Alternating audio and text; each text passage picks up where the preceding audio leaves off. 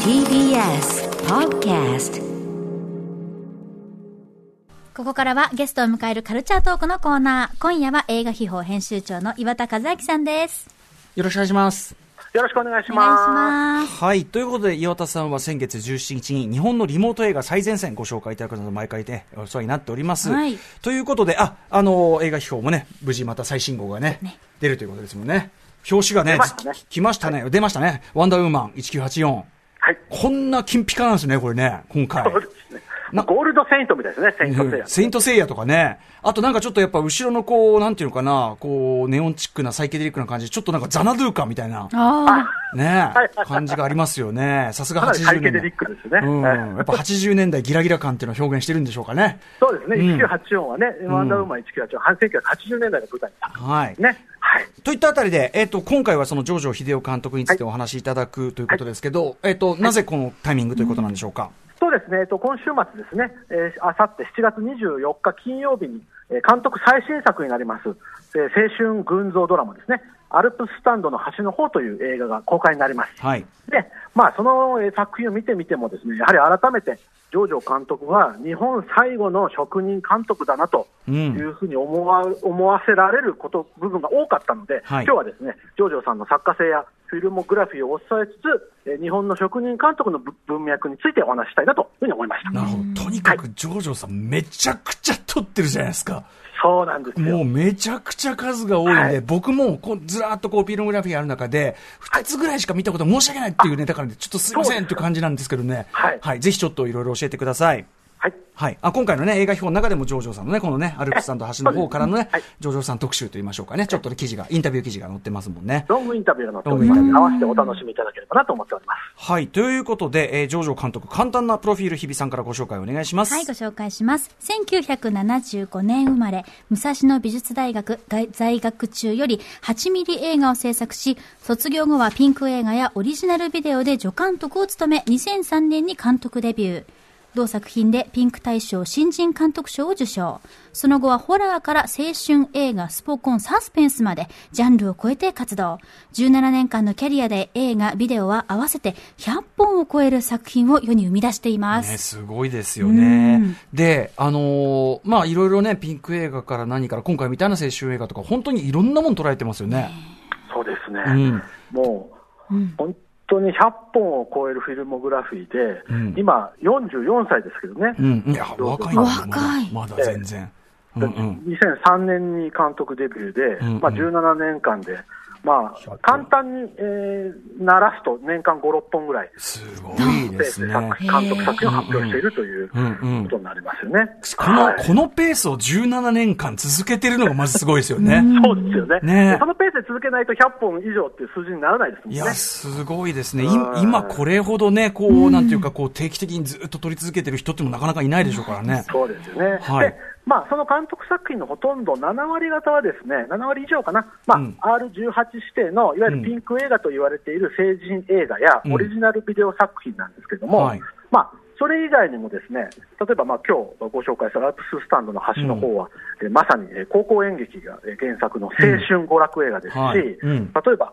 新宿区歌舞伎町保育園っていうのは、か完全にウェルウェルメイドドタバタコメディですよね。うんうんうんはい、とか、あとはホームレスが中学生という、これも泣ける青春映画なんですよ。うん。とか、あとはマッドムービー、遊園地残酷迷宮っていうのがあるんですけど、はいこれ直球のホラー映画ですホね、ラターイだっトたりルにと分かかる通り。はいうんうんあと、タナトスっていうのがタナトスね。はい。僕見たの、タナトス。はい。。うん。ご覧になりました。はい。ボクシング映画。はい。おー、素晴らしい、素晴らしい。うんうんね、これ、爽やかなスポコンアクション映画ですよね。うんうん。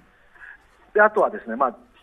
前編後編合わせて145分の大作、ドメスティックという最あ、高ドメスティック。ドメスティホッラクー2冊も見ました。もちろん。はい。これ見た。素晴らしいははうん。素晴らしい。ちょっと見てた時期がね、ちょっとだから寄ってるんですけど、申し訳ない。はい。あ、いそうえいえ、そう全然そう全そう然。とかですね、あるいは静かなるドンというヤクザ映画があったり、ヤンキーヘルパーとか、新宿パンチなどのヤンキー映画があったり、うんうんあとは、まあ、名古屋の PR 映画も撮ってますね。あ、なるほど。ご当地映え画。ーこれは柳下、柳下さん領域。柳下さはん領い。域そうそう、柳田さんのご当地映画シリーズで、うんうんうんきしめんちゃんという、しかもこれがなんと、ミュージカル短編映画という、え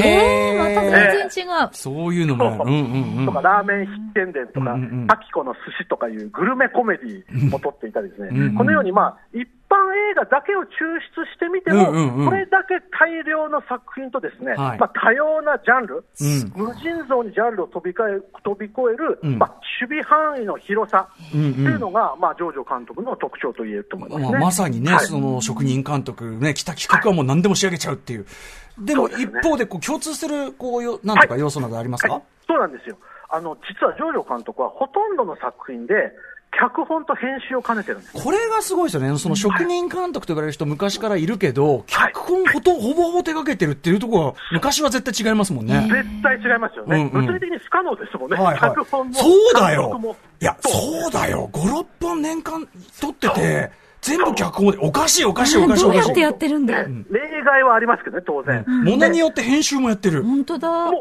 集に関しては、もうほとんどすべてと言っていいです。あ、やってんだ、ええあ、そうか、そうなん事です実よ上ね、。あー脚本は人に委ねることもあるんですが、はい編はい集はもうほほぼあ99%やってますね。そうなんだね。なるほど、そそっちだ、むしろ。それで年間5、6本ってとんでもないスピードですね。そうですね。はい。で、まあ、漫画原作の作品とかに関しては、あの、脚色をされてますね。うんうんうはん。い脚本、脚色。はい。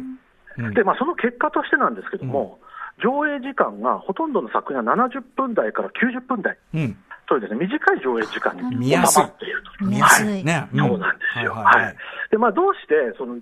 その作品のうー上映時間になってしまうかというとですね、まあ、ほとんどの作品が超低予算映画なので、はいはいまあ、撮影期間が2、3日の2、早撮りの3日 商業映画だから、というのがあると思うんですね。はいははいい。。2、3日で撮れるもんですか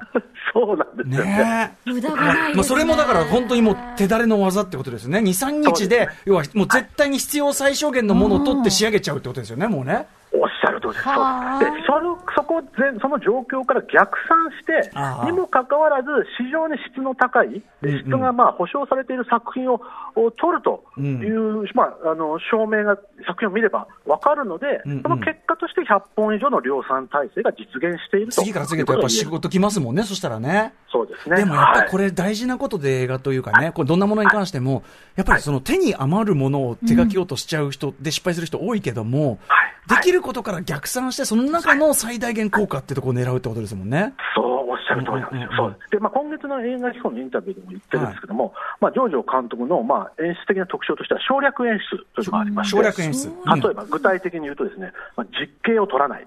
実刑ってのは要するにその人物が映らない、こういう街ですよとか、そうそうそうそうそうそうそう。だからね、今回のアルプススタンドの端の方も甲子園の、なんていうんですかね、こう、はい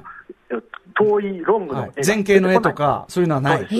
ーそうないんですよ。そうそうそう。であとはカットバックをしない。カットバックっていうのはその人物が会話をするときにね、こう切り返して、この人が喋ってるカット、この人が喋ってるカットそうそうそう。普通はこれそうをそうそう、そうあの、何回もね、何回も同じ会話のとこ撮ったりしてそう日比さんが喋ってるときは、日比さんを抜いて、で、歌間さんが喋ってるときは、歌間さんを映してっていうカットバックをすると、どんどんどん尺が長くなっていくんですけど、道場監督の場合は、もうほとんどグループシチュエーションをワンカット長回しで抑えちゃうんですよね。へえ。これでももちろんそれはね、あのーいいけど、やっぱそういう時にって演者さんのね、あのー力量とかにも寄ってくるじゃないですか。そうなんですよ。うんうんそうそう、長回しですからね。うん、長回し。そうなんですよ。うんそうそう。例えば、あの、新宿区歌舞伎町保育園という作品は、うん冒頭近くにですね、3分近くの長回しがあるんですけど、うんうんそこでですね、もうほとんど全登場人物の紹介と、うんまあ、全ドラマの、なんていうんですかね、その後のドラマにつながる伏線うんうんと、あと、まあ、最初の事件うん。うん。っていうのはわずか3分ぐらいで、もう長回しで、ワンシチュエーションで、ばっと撮っちゃうことによって、はいまあ、尺も節約できるし、うんうんうんまあ、物語にお客さんをこうんうぐっと引き込むという、うんうんうんそういう演出をですね、うんうんまあ、得意としているということが、まあ、上場演出の特徴としてはあると思い無ます、ね。駄なく語るし、語り、だからご自身でこう、編集、脚本もやられてるから、無駄なく語るということも心がけられてるし、おそらくだけど、やっぱその役者さんの、その出入りのさせ方、動かし方みたいなのも、ものすごい心得てるから、こそううです、ってことでしょうね。そうその辺の手際の良さ、交通整理のうまさというのが一つ、まあね、職人監督と言われる、ゆえんだと思いますね。なるほど。はいそしてそんなジョージョ監督の最新作、アルプスタントの橋の方が、えー、あさって24日公開ということで、あらすじ、じゃあまずは日比さんからお願いします。はい、ご紹介します。高校野球夏の甲子園1回戦。夢の舞台で活躍する選手たちを観客席の端っこで見つめる冴えない4人。演劇部の安田と民也、元野球部の藤野、エースの園田に密かな思いを寄せる宮下の4人。それぞれの諦めややるせなさを抱える中、それぞれの思いが交差し、先の読めない試合展開とともに熱を帯びていく。第63回全国高校えー高等学校演劇大会で最優秀賞を受賞した兵庫県立東播磨高等学校演劇部による戯曲の映画化作品です。なので、日比さん、これ、高校演劇はい。ものの映像化ということにねなるわけですえ、よね。はい、そうなんですよ。あのうんう作ん品、ちょ私実際に舞台を見たことはないんですけども、だからこそ映画化というのはすごく楽しみですね。うんうんそして嬉しいです、なんだか。うんうんねはい、ということで、アルプススタンドの端の方、えー、上場監督、どういうふうな映画に仕上げてるんですか、はい、これ、もともとの戯曲、原作戯曲があの4人芝居なんですよ、うん、 4人芝居の本当に超ワンシチュエーションの、はいはい。えーソリッドシチュエーションの戯曲なんですけども、うんうんあの設定は夏の甲子園のですね、えー初出場校うんの公立高校と、あと春夏うー連覇で出場している常連校が戦う1回戦の野球の試合中ですね、うんうんはい、を観客席のみを映し取ることによって見せるという。これはアイデア、まずそもそもの、ね、戯曲のアイデアが素晴らしいですね、これね。そうですね、そうなんですよ、そうだからね、試合、野球の試合が一切映出らなてい、こなくても成り立つと、うんうんなるほど。そうで、選手も一切映らないんですよ。なんか、ジョージョー監督にぴったりな 確かに確かに内容というかね、戯曲。 さすが、おっしゃる通り、日比さん、プロデューサーのこう眼力がありますね。そううんうんうん、そうなんですよ。で、本当に試合の経過は、あの観客席の歓声と、うんあと打球音、うん。それからあと吹奏楽部の演奏曲、はうい。んそれからセリフですね、うんもうこっちの攻撃終わっちゃったとか、うん今、二塁打だとか、うんうんなんかこうあの、あ向こうの4番が出たとか、うん。そういうセリフだけ、セリフとこう音響とその歓声だけで試合の経過を伝えると、はいはい。へーねうんうん。そういうですね作りなんですね、元はね。作品なんですね。ただ、はいこれね、舞台だと、その限定、あ、電話がね、あ編集部だけにね、これね、編編集集部部だだけけ電話がかかって電話がかかっる。いえ電話出ていいですよ。岩田さん、電話出ていいよ。 打ち合わせ、打ち合わせ聞かせてくね、ださい。。編集長なんかあったのかもしれない。あの留守電にしましたねああ、すいませんね すいません ね、お仕事中ね。あの、これでもね、あの、はい舞台のアイデアとして、そのすごく秀逸なのはいいけど、ただ映画でね、そうその、そうあまりにも、あ、急ぎね、のこれ、電やばい話大い丈や、夫打ち合わせした方がいいんじゃないこれ、ね岩田さん。ちょっとこ一れ回、いい大丈夫ですいいよ、いいよ。出ちゃいなよ。急ぎの電話なんじゃないですかあ、今、シャッ後でかけ直すあから。あの別の人が出ました。大丈夫ああ、よかった。 会会社でございます。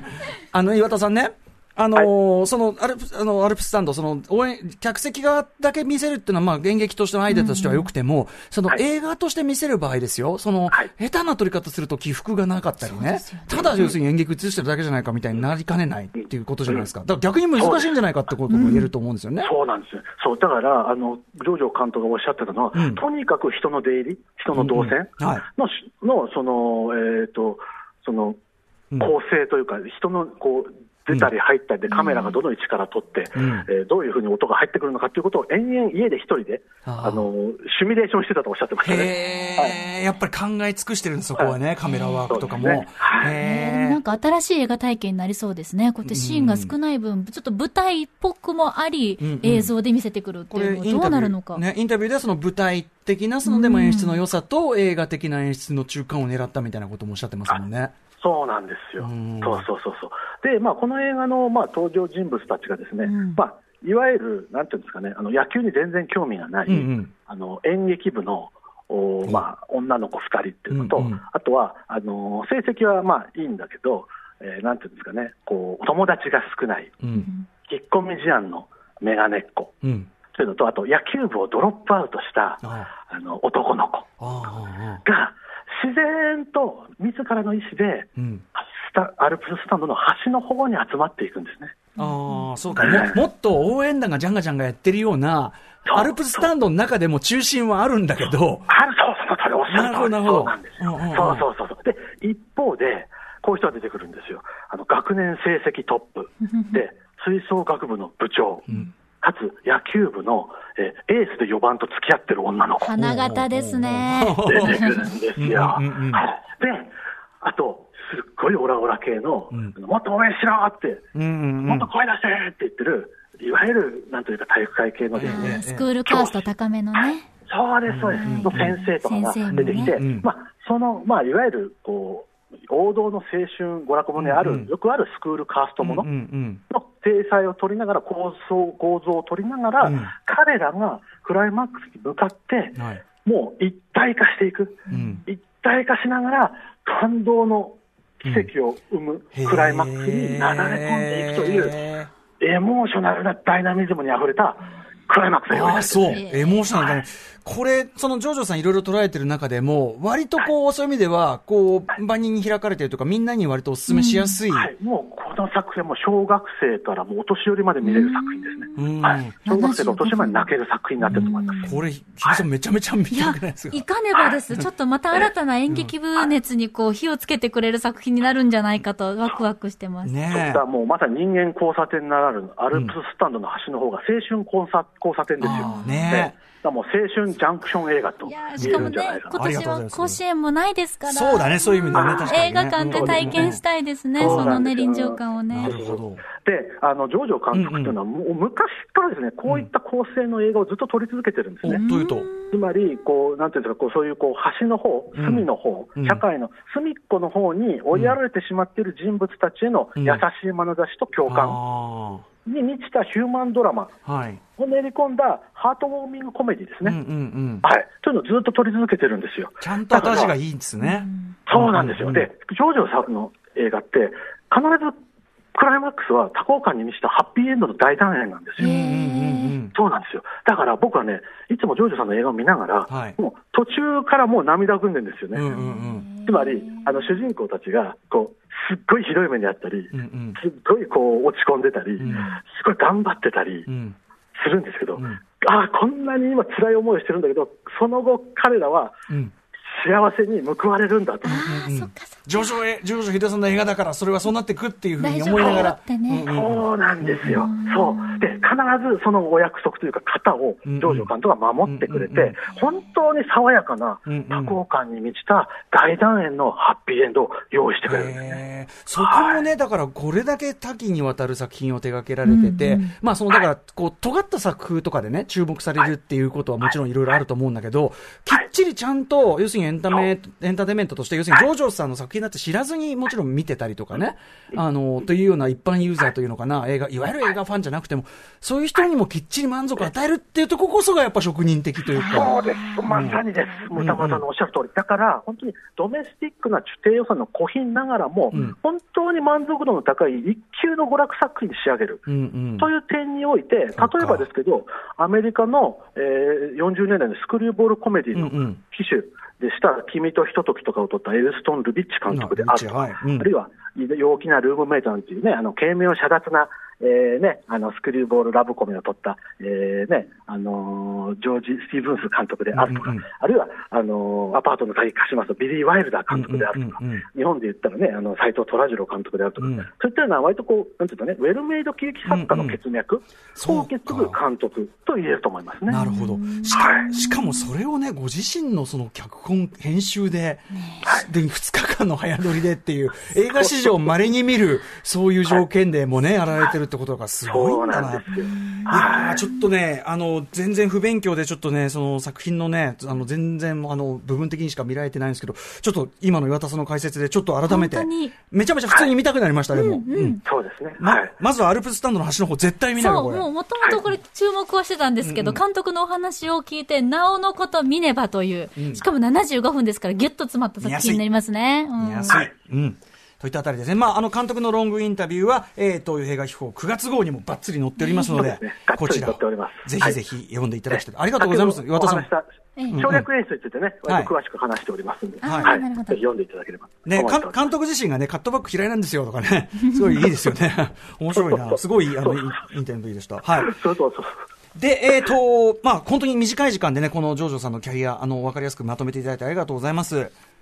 はい。はいで、岩田さん、あの、はい映画秘宝、他は、今回はどんな記事でしょうかえ今回ですね、悪趣味洋画劇場2020と題しましこれて、すごいなあ、あの25年近く前にですね、うんえー映画秘宝の、お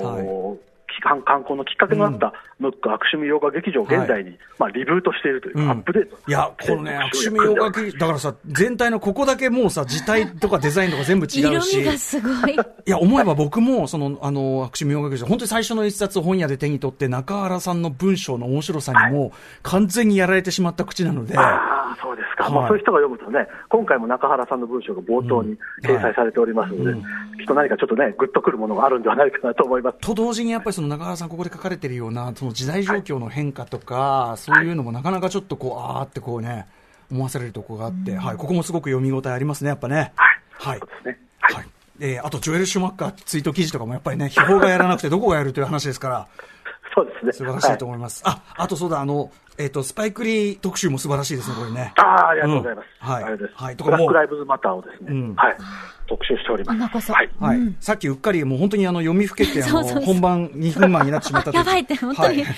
ありましたから、はい、ぜひ皆さん、映画秘宝2020年、えー9月号、お手に取ってみてください。はい。上田さん、他にお知らせ事とかありますなんかあ、えっ、と、とりあえず映画秘宝の、んえー最終号を買ってくださいとはいういことですね。、まあのおすみません、電話かかりまくりのお忙しい中、すみません、ありがとうございます。 今度、今度でも電話出る出ちゃってくだ出さいるってくだりもぜ ひ、打ち合わせ、せ。岩田さん、ありがとうございましありた。がとうございまどうもありがとうございし。ましたはいさて、明日のこの時間は、あのケンタッキーフライドチキンがチキンを焼けるビデオゲームのハードを開発中、謎めいた動きについてウェブメディアゲームスパーク編集長の宮崎康介さんが報告です。チキンを焼くゲームではなくて、チキンを焼ける機械にゲームがついてる。どういうことすごいです。なんか知んないけど。 After Six Junction.